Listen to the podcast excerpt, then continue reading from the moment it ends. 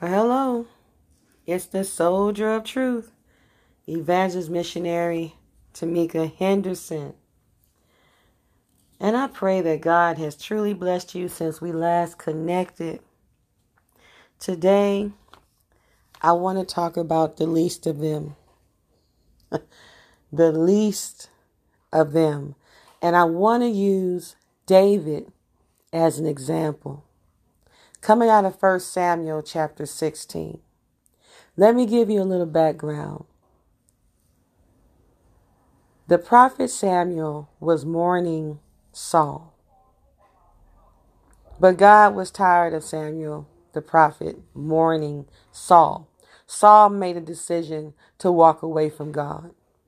Saul did some things that was against God, which made him fall away from God. What we call today backsliding.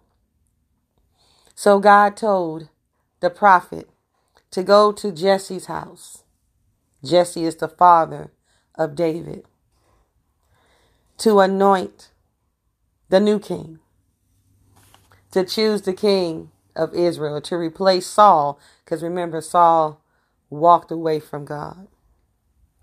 Of course, the prophet was tripping because he said, if Saul finds out what I'm doing, he gonna kill me. So God, being all wise and all knowing, had things in order and in place. And the prophet followed every instructions and all things went well. And he was able to connect with Jesse, the father of David. Now, at this particular time, the prophet was looking at Jesse's sons. And they looked good. They was handsome, they was tall, they had the right build, they was already soldiers. So they knew the protocol. They knew what to do, how to do. But that's the thing. They looked like kings. They had the right look. Catch what I said. They had the right look. But God said, no, I didn't choose them. Those are not the chosen one. And the prophet Samuel was kind of like, why not? Right? He was like, these are perfect. They're perfect for the position. But I want you to look at 1 Samuel chapter 16, verse 7. And it says, But the Lord said to Samuel, Do not consider his appearance or his height, for I have rejected him. He rejected all of them. The Lord does not look at the things man looks at. Man looks at the outward appearance, but the Lord looks at the heart. And so, after all the seven sons of Jesse, which are the brothers of David,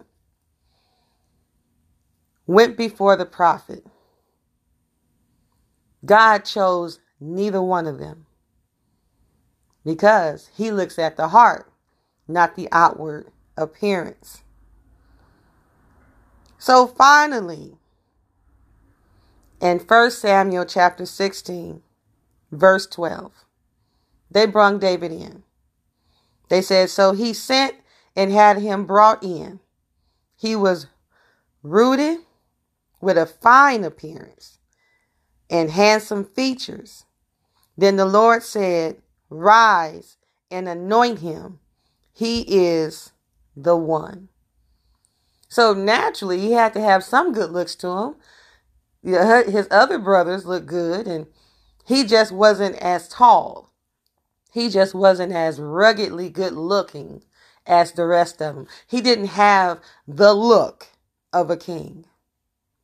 And a lot of times, soldiers, we get rejected are left out in the cold because we don't have the right look, because we don't have the right name, because we don't have the right pocketbook. But it does not mean that God did not chose.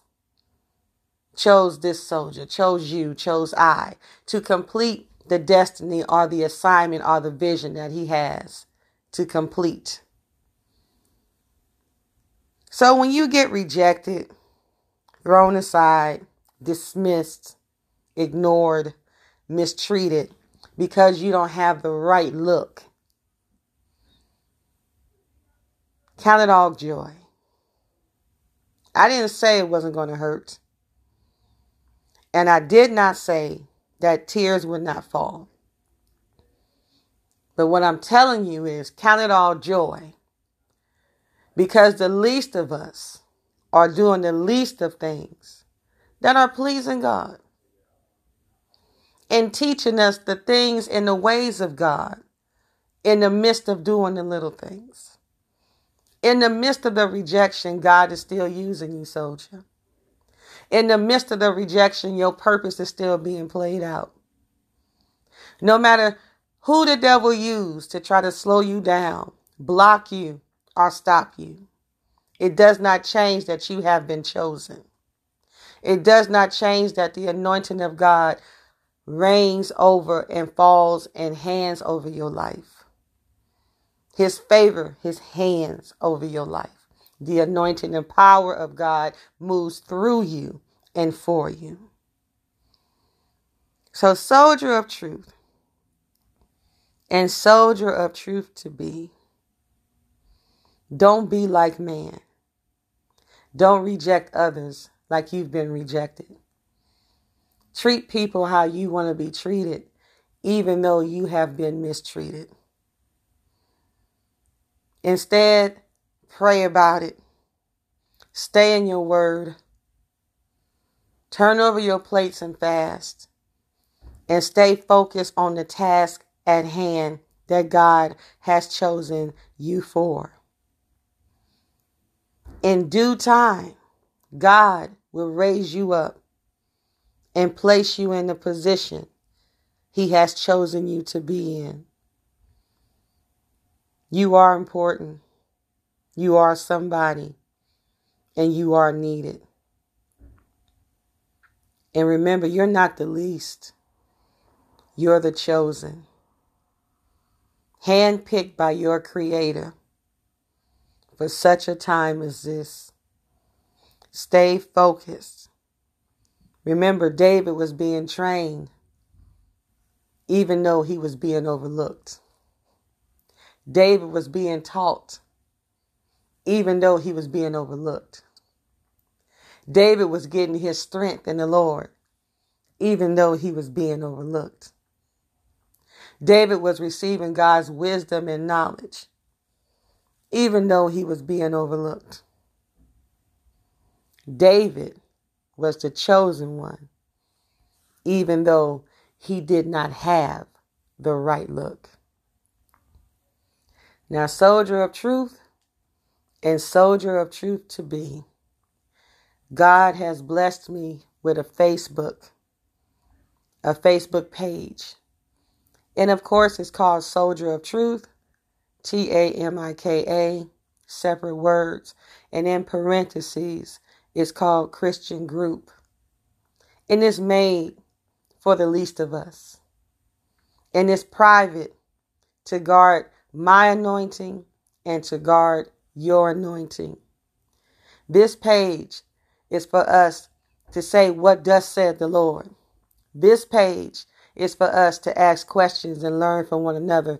This page is for us to enjoy and mature and grow in God together.